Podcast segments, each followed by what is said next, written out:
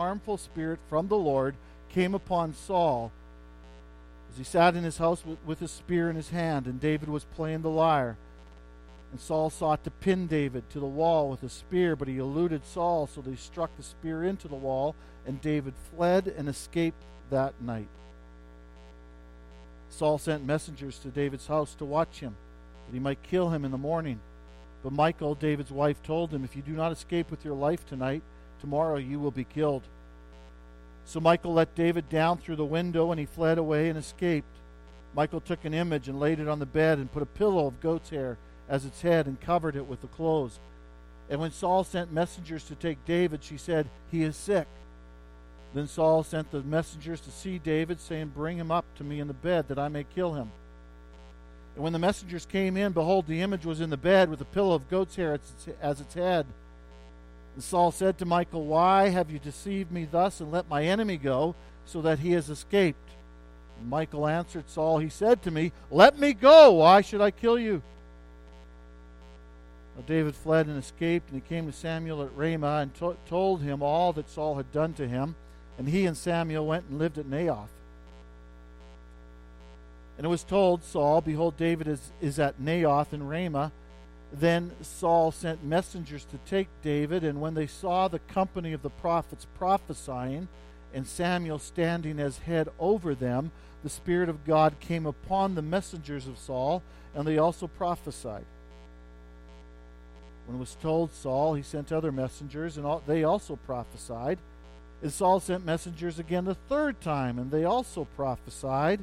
Then he himself went to Ramah and came to the great well that is in Secu, and he asked, Where where are Samuel and David? And one said, Behold, they are at Naioth in Ramah. And he went there to Naioth in Ramah, and the Spirit of God came upon him also. And as he went, he prophesied until he came to Naioth in Ramah. And he too stripped off his clothes, and he too prophesied before Samuel, and lay naked all that day and all that night. Thus it is said, Is Saul also among the prophets? Let's pray. Lord, you have, uh, you have, you have said to us that this book is of greater value than fine gold. You have said it's sweeter than honey. Father, I pray that you'd be gracious to us this morning and that you would allow us to taste that honey and that you would allow us to see the value and the worth of this word and that we, we would see you. Speak to us this morning by your Spirit because of your incredible grace and for your glory, we pray. Amen. 1 Samuel 19. You know, as I look at this text and try to figure out how do we unpack it, I think I'm just going to break it up into four scenes, okay? Almost like it's a story unfolding. It is a story unfolding, it's history unfolding.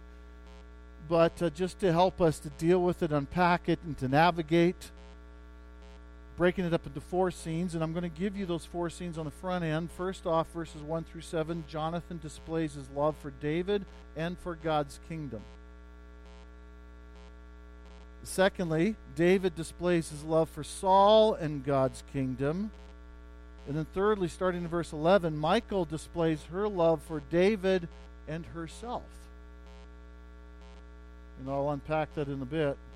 And finally, we're going to see how the Spirit displays his strength and steadfast love for David and God's people. Okay? I'll repeat the, those as I go, but can I encourage you? preaching is not just a one way thing. It's not me just talking to you. The people of God are called to be engaged in the text as well. So as I'm preaching, I'm going to ask, I'm going to encourage you, I'm going to encourage you to have your Bible. If you've got a Bible, open it up, look around. If you've got a pen, use it. Underline things, write notes, whatever. Be engaged in the text. Be engaged with what you're hearing. Because that's how God, God works when, when we're both, there's, there's the speaker and there's the recipient. And so this is really important. And, and pray while I'm going that there be a moment when you can put that pen down and go, ah, you see God, and you're overwhelmed by His presence. So it's not just me doing the talking, but it should be both of us involved in, in interacting. Does that make any sense? I, and, I, and I say that because I think it's important that you come here expecting to be fed, expecting to see Jesus, to hear from him. verses 1 through 7, Jonathan displays his love for David and God's kingdom. Now, the God's kingdom piece, I think we're going to see clearer in, in chapter 20 in a few weeks, okay? But you definitely see Jonathan displaying his love for David. And notice in verse 1 And Saul spoke to Jonathan his son and to all his servants that they should kill David. Have you noticed a digression in Saul? Back in chapter 16, verse 21, we are told and David came to Saul and entered his service, and Saul loved him greatly. So Saul loved David, and now he's out to kill him. Now, it, it doesn't just like boom, boom. Remember in chapter um, 17, at the very end, he's asking Abner, his commander, he says, Whose son is this youth? And at the front end, we're thinking, okay, well, he needs to know that so he knows who gets off the taxes because David had just killed Goliath and, and that was a promise. But in chapter 18, verse 2, we're told that Saul takes David from his father. And so there's a selfish thing happening there. A few verses later, we see the people or the ladies praising both David and Saul, but David gets the most praise, and Saul responds very angry, verse 8 of chapter 18, and displeased. In other words, he's jealous. And we're told in verse 9 of chapter 18 that Saul eyed David from that day on. You see the digression? He greatly loved him. Now he's jealous of him. He's eyeing him. And then we're told he throws a spear at him a couple of times to see if he can pin him to the wall. It doesn't speak of killing him, but pinning him. He eludes that. And then we're told how he he's going to give him his oldest daughter, Merab, to, so that he can, they can get married. But in, in the process, he's thinking, first you need to go and deal with the Philistines and hoping that the Philistines will kill him.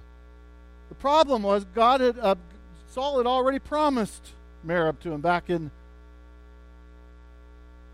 chapter 17. He had taken out Goliath. He, he, Merab should have been his wife, but she wasn't. And then he gives out lady to somebody else. And then we're told now Saul's daughter Michal loved David. He goes, ah, this is this is the opportunity to allow the Philistines to kill him again, and then yet yet, yet that doesn't happen. Told in verse 29 of chapter 18 that Saul was David's enemy continually, and now we're told he's actually going to his son, he's actually going to his servants and saying, Go and kill him. You see the digression? Be aware there's sin in your life, if there's bitterness, if there's anger, that will take root and it will grow and it will destroy you.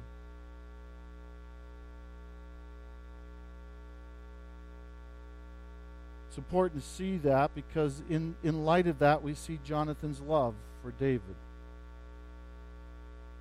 And we need to know that Jonathan's love for David is costly.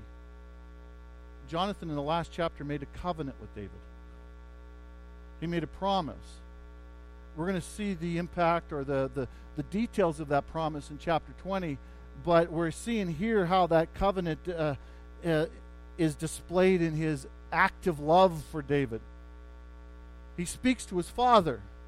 Now, his father's out to kill David. His father has already shown he's willing to kill his son way back in what was it, chapter 14.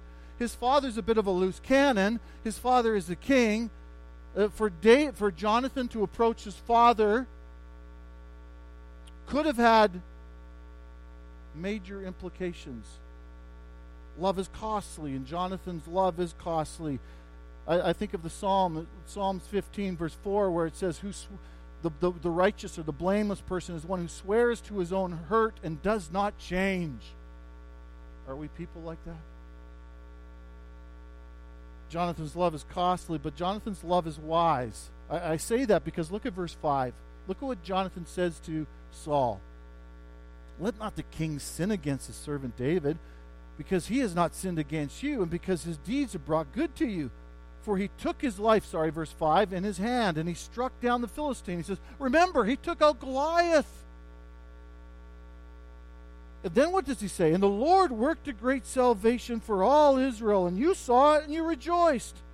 Why then will you sin against innocent blood by killing David without cause? He's, he's, he's boldly speaking to his father and saying, Wake up! David has spared us. God was with him. He's done us good. He's done you good. What's interesting, I tell you, he's wise because if you go back to 1 Samuel chapter 11, remember Samuel anoints Saul to be king, and then Saul defeats the Ammonites. Remember that? And then the people are going, "Yeah, we should, we should, we should make him king."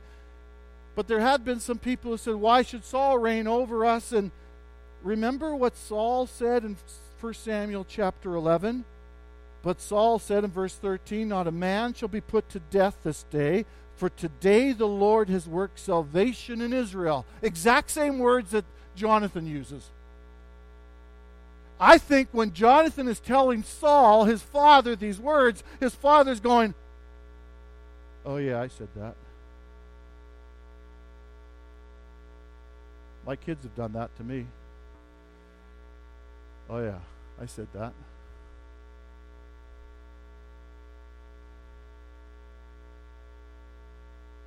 Jonathan's love for David is costly, it's wise.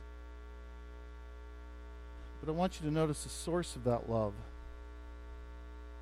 The source I, I, mentioned this last week. The source of that love is a deep faith in God and, his, and God's word. Why do I say that? Notice what, what Saul said, uh, Jonathan says to his father. He says, he said, um, verse 5 again, and the Lord worked a great salvation for all Israel. Jonathan understood that when David took out the Philistine, Goliath, Jonathan understood that that wasn't David's skill, that wasn't David's might, that wasn't David's ingenuity, that wasn't David's way of dealing with the, with the slingshot. That was God who did that. Now I know that's how Jonathan speaks and thought because think of look back to chapter 14. Jonathan does something very similar in chapter 14. Remember, the Philistines are like the sand of the seashore, the army in front of them. Israelites have 600 men. They have very few weapons, actually, two, as far as swords are concerned. And Jonathan says in chapter 14, verse 6, to the one carrying his armor, Come, let us go over to the garrison of these uncircumcised. It may be that the Lord will work for us, for nothing can hinder the Lord from saving by many or by few. He said, We can go, just you and me. If God wants to save us, He can use just the two of us. And so the two of them go. They take out 20. It causes this great panic. God intervenes. The Philistines are routed. There's no, no other explanation other than God worked. Jonathan understood when he saw what happened to Goliath that that was God's work. Now, on top of that, I think Jonathan, probably because he was the right hand man of King Saul, would have been there when Samuel the prophet in chapter 15 comes to him. And what does Samuel the prophet say to Saul? Remember? He says in, um, in chapter 15, verse 28, and Samuel said to him, The Lord has torn the kingdom of Israel from you this day and has given it to a neighbor of yours who is better than you. Word would have gotten out to Jonathan that God had made it very clear that the kingdom would not be handed on to Jonathan, but would be handed on to a neighbor that was better than Saul.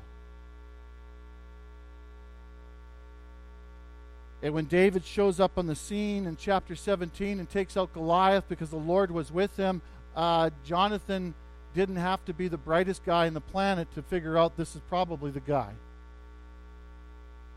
And in chapter 18, which we looked at last week, then it's Jonathan his loved David. We're told his his his soul was knit together, and Jonathan takes off his robe, his royal robe, takes off his armor, his his his armor because he's the next in line, gives him the sword, and says, "David, these actually belong to you because you are the king to be."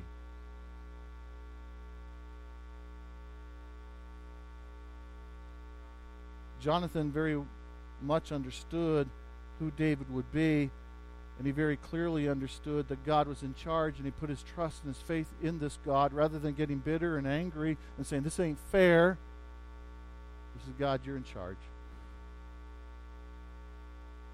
The source of his love was his faith in God. The source of his love was his faith in what God had said, knowing that God knows better. Now, thankfully, Saul relents of his anger and he says, You know what? He swears by the name of the Lord, Yeah, I won't kill him. Then, verses 8 and 10, we see David displays his love for Saul and God's kingdom. And, and why do I say that? Look at verse 8. It's relented. David comes back, chapter 19. And there was war again, and David went out and fought with the Philistines and struck them with a great blow so that they fled before him.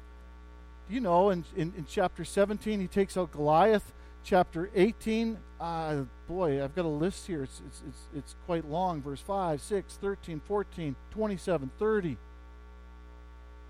where he's going after the Philistines. He's serving Saul, who took him, to fight the enemy of the people of God and he's faithfully doing that over and over and over again. Like his dear friend Jonathan said, he is innocent. David is displaying his love for God's kingdom, which is why he approached the Philistine, and his love for Saul, at least his allegiance. But it's in that context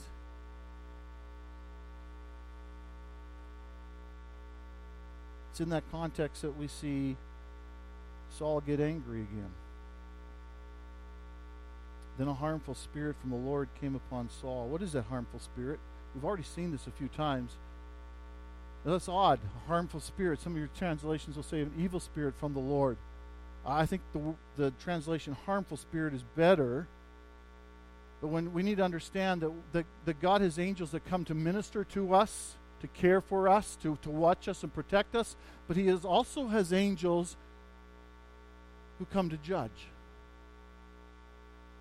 In 1 Samuel chapter 15, Samuel uh, Saul disobeys God, doesn't repent, and now he's reaping the consequences of his lack of repentance.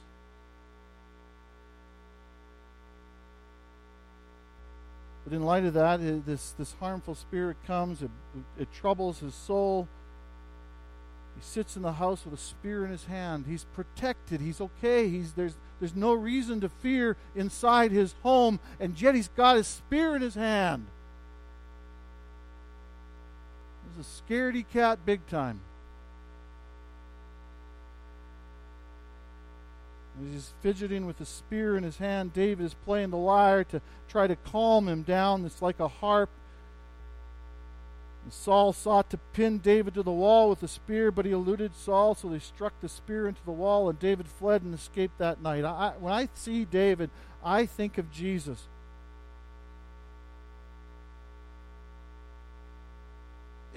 It's like He's willing to do whatever Saul calls him to do, but even bigger than that, he's willing to do whatever God calls him to do. Not my will, but your will be done, is how Jesus prayed.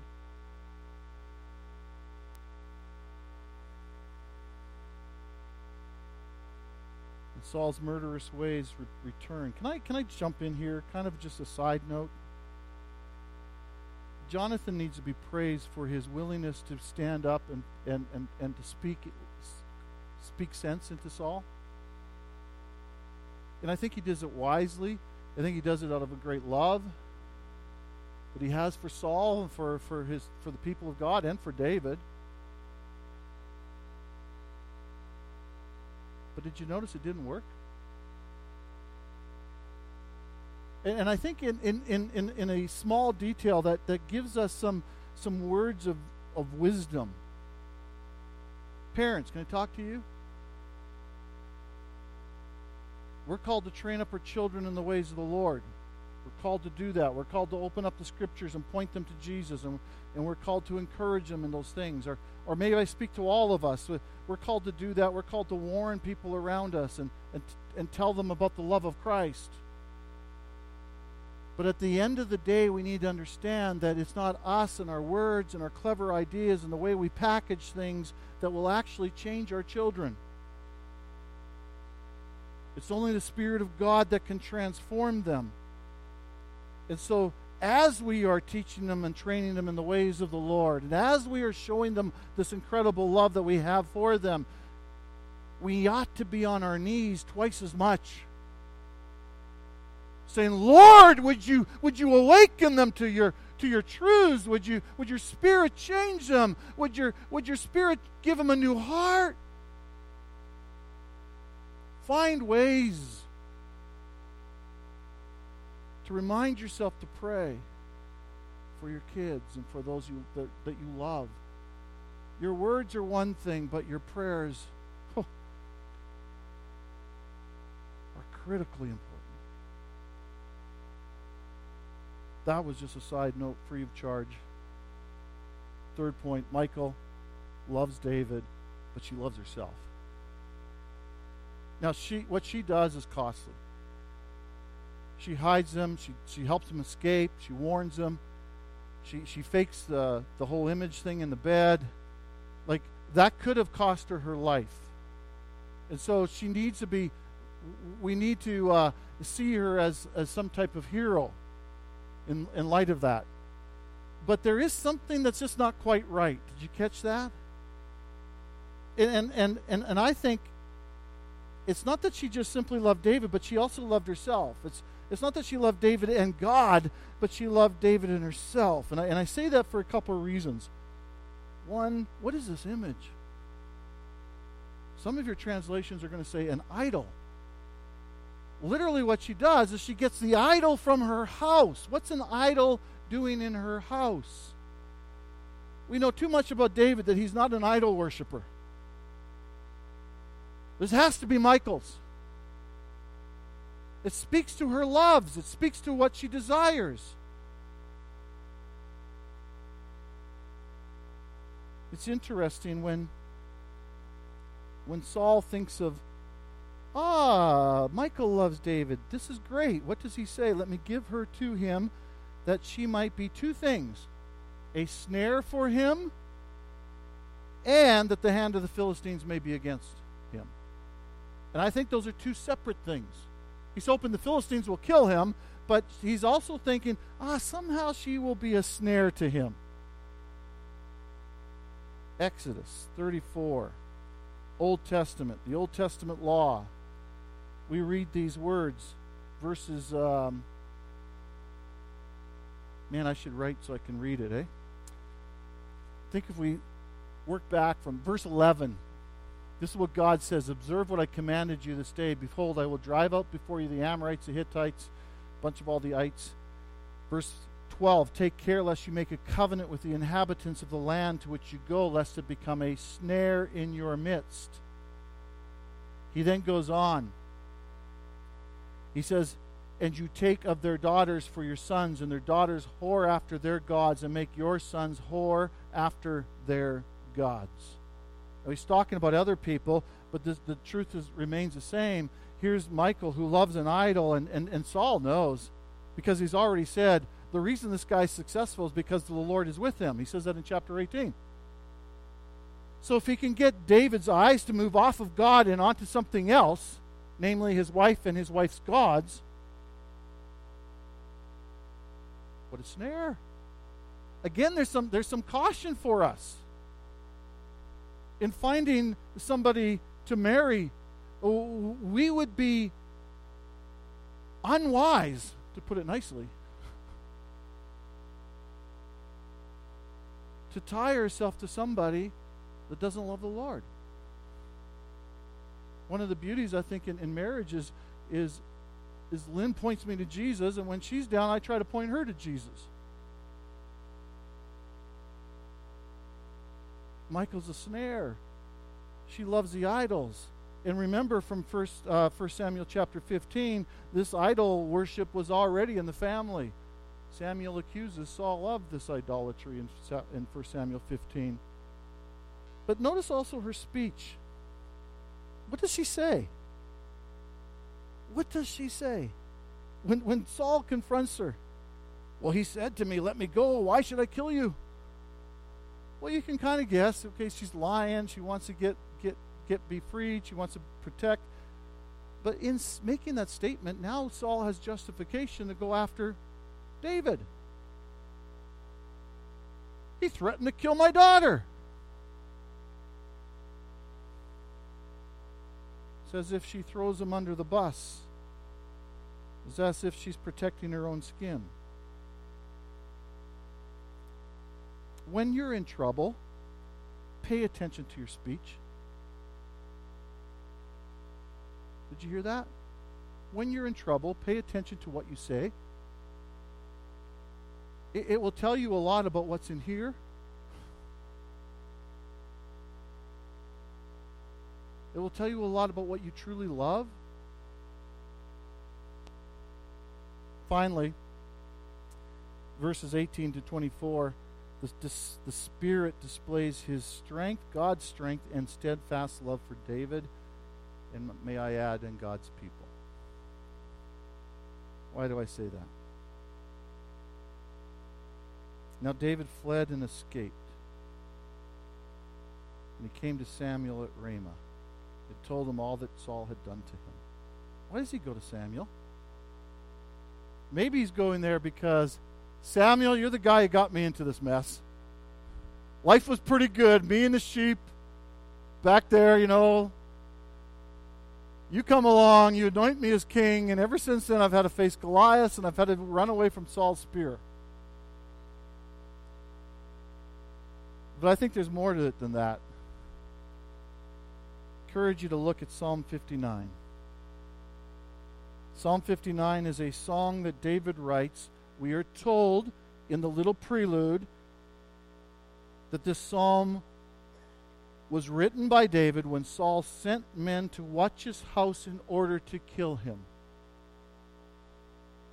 So on that night, Saul, uh, David writes this song. And what does he write in that song? What's his speech? It tells us something about who David is. He cries out in verses 1 through 3 Deliver me from my enemies, O my God. Protect me from those who rise up against me.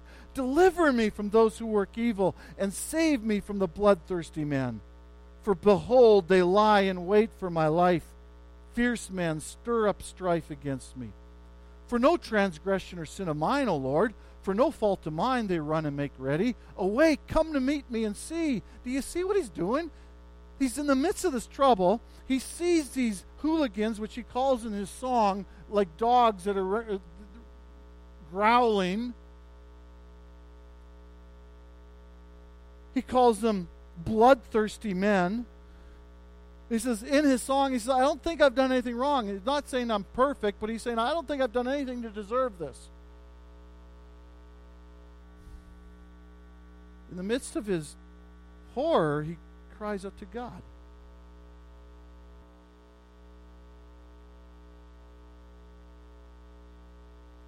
Then in verses 8 through 10 of Psalm 59, David sings, But you, O Lord, laugh at them. You hold all the nations in derision. O my strength, I will watch for you, for you, O God, are my fortress my God, in his steadfast love, will meet me. God will let me look in triumph on my enemies. Now, he's writing this as the wolves are gathering around his house. And he says these things and sings these things in faith. And he says, You know what? Actually, God, you laugh at them. you actually think this is comical. There, there's nothing they can do to me. Why? Well, because You're my strength. You're my strength. And, and, and, and my God, in his steadfast love, will meet me, will someday meet me, will we will meet. Why does he say that? Well, I think he says that because of what Samuel said in 1 Samuel chapter 16. The Lord said to Samuel, Arise, anoint him, David, for this is he. Then Samuel took the horn of oil and anointed him in the midst of his brothers. God had told David, You're going to be king. And David going, looking around, and the enemies are about to try to kill him, and he's going, I don't think I'm going to be king. Doesn't look so good. What's he do? No, he cries out to God, Would you deliver me? And then he starts to sing to God and say, God, you must be laughing at them because this is what you said you would do. You see, steadfast love is not just simply love, but it's a love that's based on upon a promise, based upon a covenant. It's a stubborn love of God that God is going to keep and do what he says he will do. And so David's looking at this and going, all of a sudden his vision is changing and he runs to I think he runs to Samuel to be reminded of what God has said. Well, sure tell him about Saul, but Samuel, could you tell me more about God's word? Would you speak to me? Would you would you breathe into me and tell me about this strength and tell me about this God of steadfast love? And in 1 Samuel 15, 59, we continue in verses 16 and 17, the last two verses of that psalm, this is what David says, but I will sing. David, I'm God, I'm going to sing. And so he starts writing and then he's going to sing. I'm going to sing of your strength.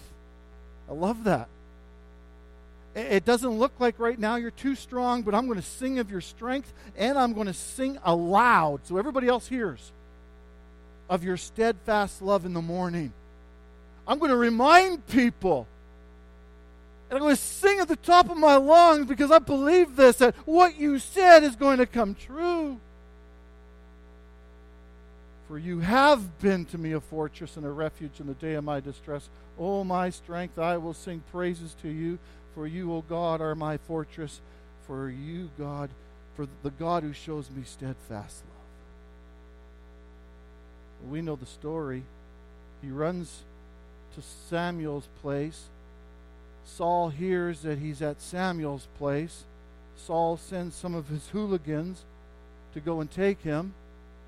And we're told that they begin to prophesy. In other words, they're controlled by the Spirit and do something that is quite contrary to what they came there to do. So Saul goes, It's hard to find good help around here. So he sends the next group same thing happens. He sends a third group, the same thing happens. And Saul finally goes, You know what? I'm going to have to take care of this myself. And he goes there, and notice what he does. Completely controlled by the Spirit, he not only prophesies, meaning he's speaking about God and for God, he strips off his clothes. He's naked, which would be incredibly shameful, not only in Israel, but all the ancient Near East. He takes off his royal robes, which is another sign, yet again, that he is not to be the king.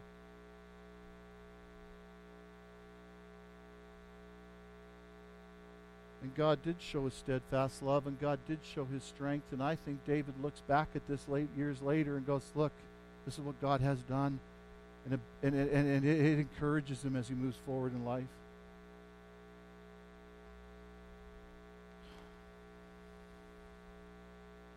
That's a mouthful, isn't it?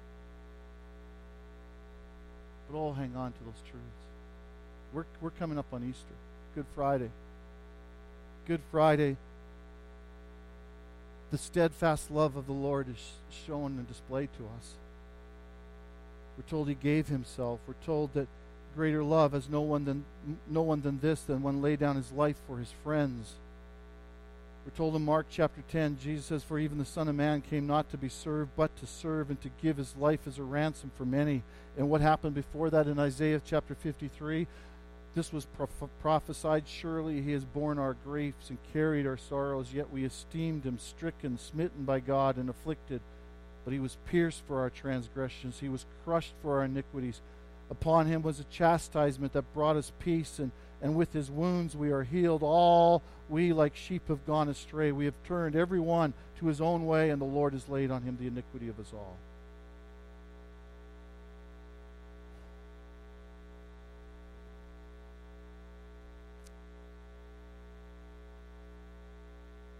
He has proven that he loves us.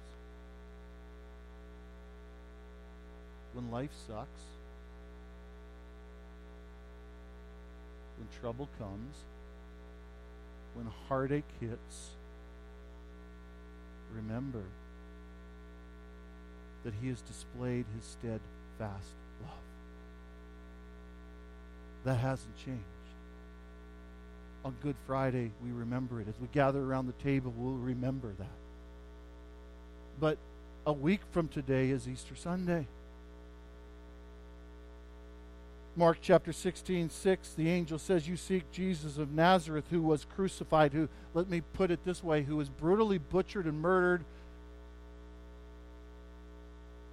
crucified. He is risen. He is not here. See the place where they laid him. It's empty. It's gone. Paul later writes, Death is swallowed up in victory. O death, where is your victory? O death, where is your sting? The sting of death is sin, and the power of sin is the law. But thanks be to God who gives us the victory through our Lord Jesus Christ. He is not only a God of steadfast love, He's a God who is strong. He will meet us. He's coming.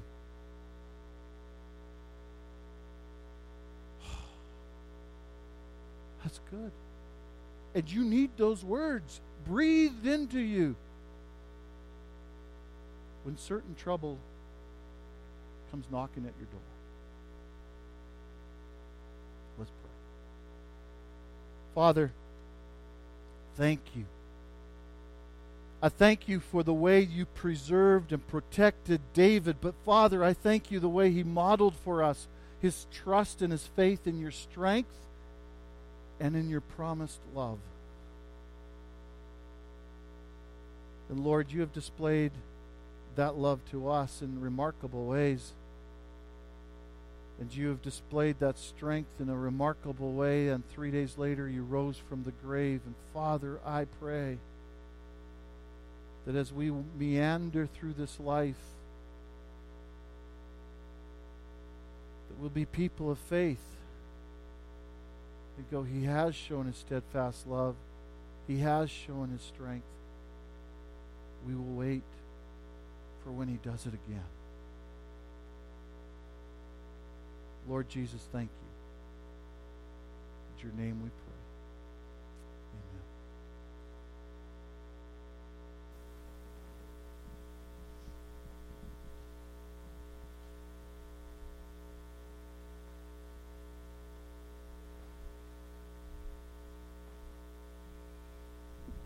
Please stand as we continue to worship and remember.